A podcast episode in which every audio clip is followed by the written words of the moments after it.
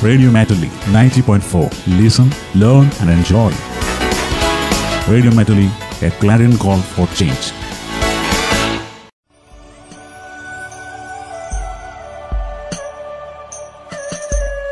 പോഷക വീട് സ്മാർട്ടുമായി സഹകരിച്ച് റേഡിയോ മാറ്റുലി തയ്യാറാക്കി അവതരിപ്പിക്കുന്ന ആരോഗ്യ ബോധവൽക്കരണ പരിപാടി നിർവഹണം പ്രജിഷ രാജേഷ്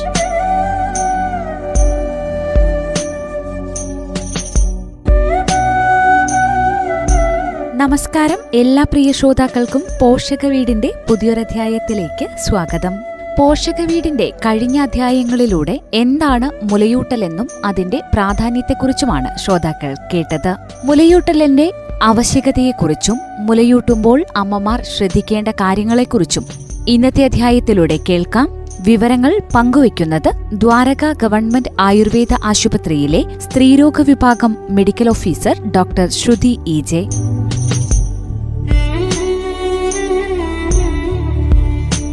Ah, നമുക്കറിയാം ഓരോ കുഞ്ഞിന്റെയും അമ്മയുടെയും ജീവിതത്തിലെ പ്രധാനമായ ഒരു കാലഘട്ടമാണ് ഗർഭകാലവും അതുപോലെ തന്നെ മുലയൂട്ടുന്ന ഒന്ന് രണ്ട് വർഷങ്ങളും. ഇരുവരുടെയും ശാരീരിക മാനസിക വളർച്ചയിൽ വളരെ പ്രധാനപ്പെട്ട ഒരു പങ്ക് ഈ ഒരു കാലഘട്ടം വഹിക്കുന്നുണ്ട്. അപ്പോൾ അതിന്റെ സാമൂഹ്യ വശങ്ങളെപ്പറ്റി ചർച്ച ചെയ്യുന്നതിന് മുൻപ് തന്നെ നമുക്ക് മുലപ്പാൽ നിർമ്മാണത്തെ പറ്റിയും അതിന്റെ ഒരു അമ്മയും കുഞ്ഞും ശ്രദ്ധിക്കേണ്ടതും വീട്ടുകാർ ശ്രദ്ധിക്കേണ്ടതുമായ കുറച്ച് കാര്യങ്ങളെപ്പറ്റി പറ്റി സംസാരിക്കാം. നമുക്കറിയാം മുലപ്പാൽ നിർമ്മാണം അത് ഒരിക്കലും പ്രസവശേഷം മാത്രം ആരംഭിക്കുന്ന ഒരു പ്രക്രിയയല്ല. ഗർഭകാലത്ത് തന്നെ ഉള്ള ഭക്ഷണവും ഗർഭിണിയുടെ മാനസികാവസ്ഥകളും എല്ലാം മുലപ്പാൽ നിർമ്മാണത്തെ സാരമായി സ്വാധീനിക്കാറുണ്ട്.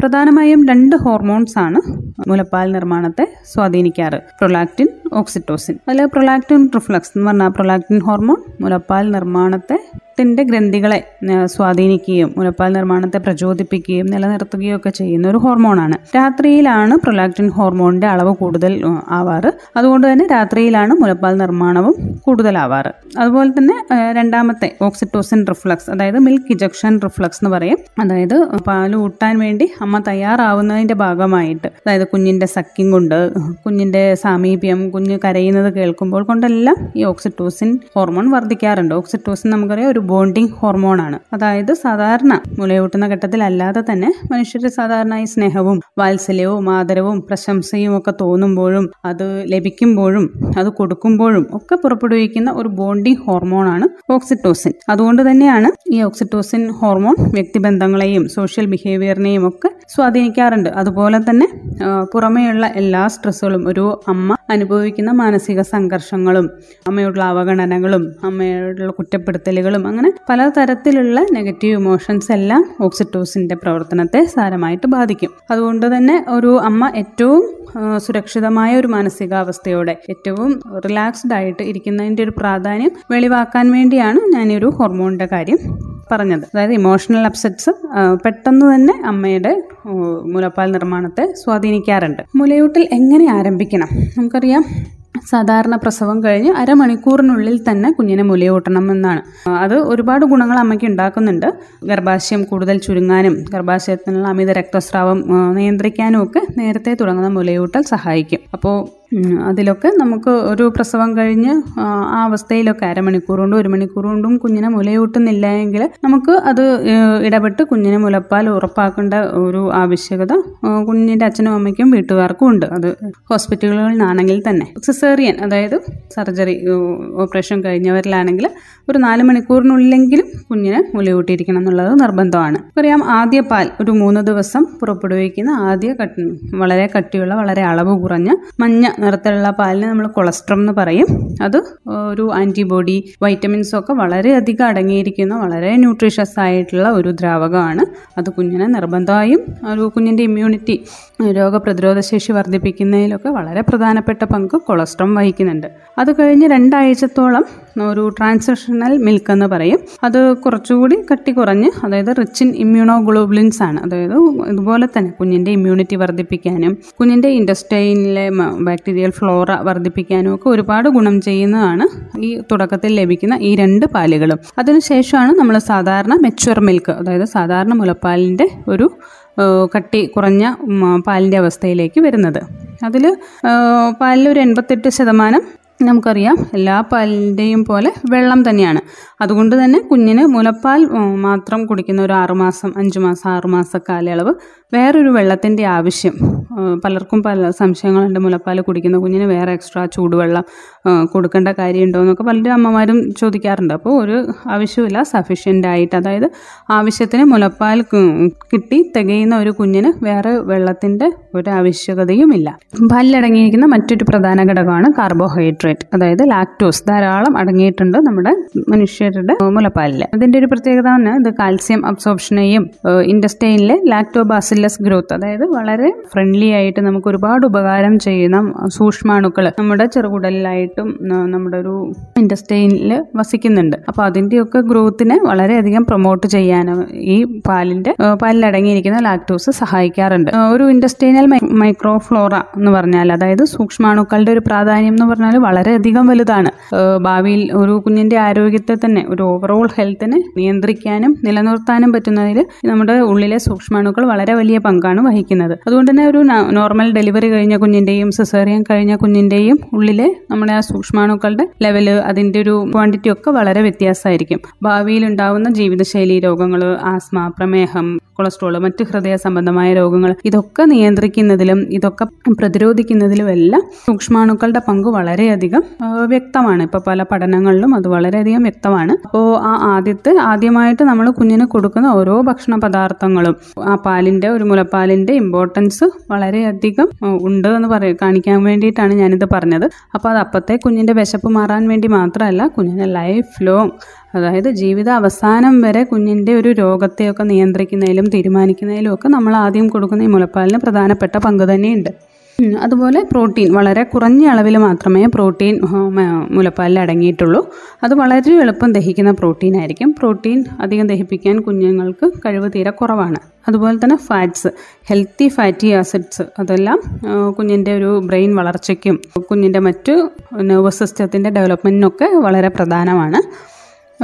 അതുപോ ആദ്യമായിട്ട് അതുകൊണ്ട് തന്നെ ഒരു മുലപ്പാൽ ആവശ്യത്തിന് കുടിക്കുന്ന ഒരു കുഞ്ഞിന് നമ്മൾ മറ്റുള്ള മറ്റുള്ള യാതൊരുവിധ മെഡിസിൻസും കൊടുക്കേണ്ട കാര്യമില്ല. പിന്നെ ഇപ്പോൾ നമ്മൾ വൈറ്റമിൻ ഡി ത്രീയും മറ്റു പലതരം പോളി ഡ്രോപ്സുകളും മൾട്ടി വൈറ്റമിൻ ഡ്രോപ്സൊക്കെ കൊടുക്കാറുണ്ട്.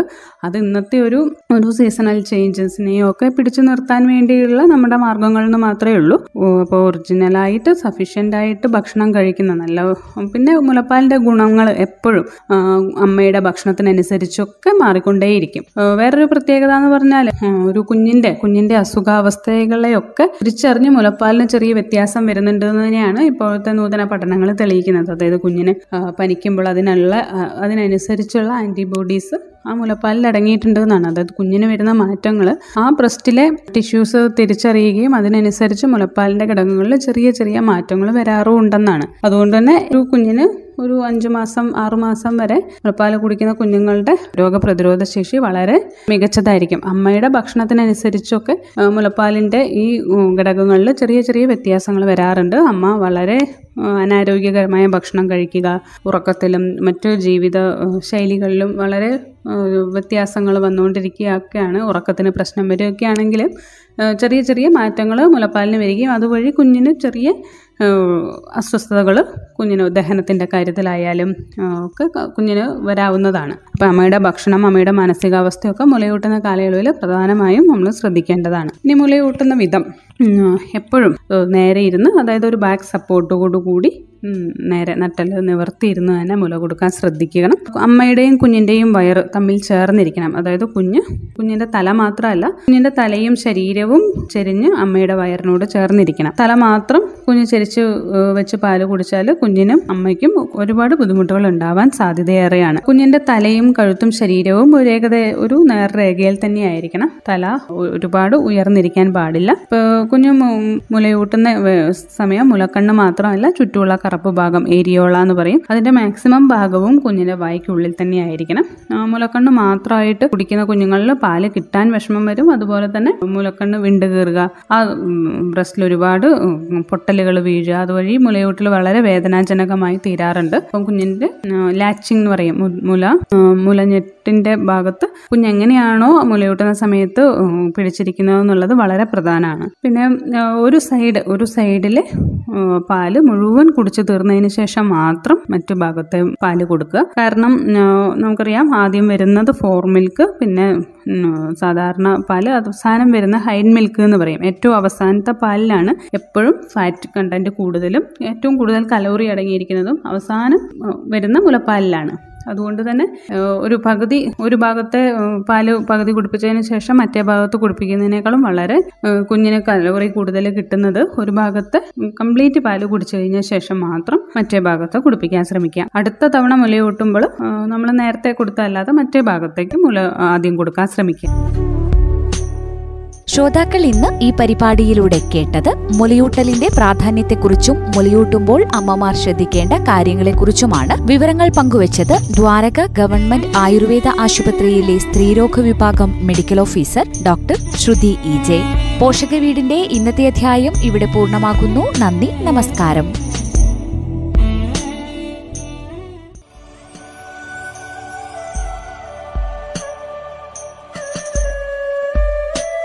പോഷക വീട് സ്മാർട്ടുമായി സഹകരിച്ച് റേഡിയോ മാറ്റുലി തയ്യാറാക്കി അവതരിപ്പിക്കുന്ന ആരോഗ്യ ബോധവൽക്കരണ പരിപാടി.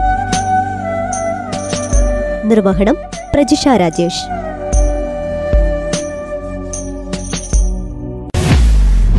റേഡിയോ മാറ്റുലി തൊണ്ണൂറ് ദശാംശം നാല് കേൾക്കൂ ആസ്വദിക്കൂ അറിവ് നേടൂ. റേഡിയോ മാറ്റുലി മാറ്റത്തിന്റെ ശംഖുലി.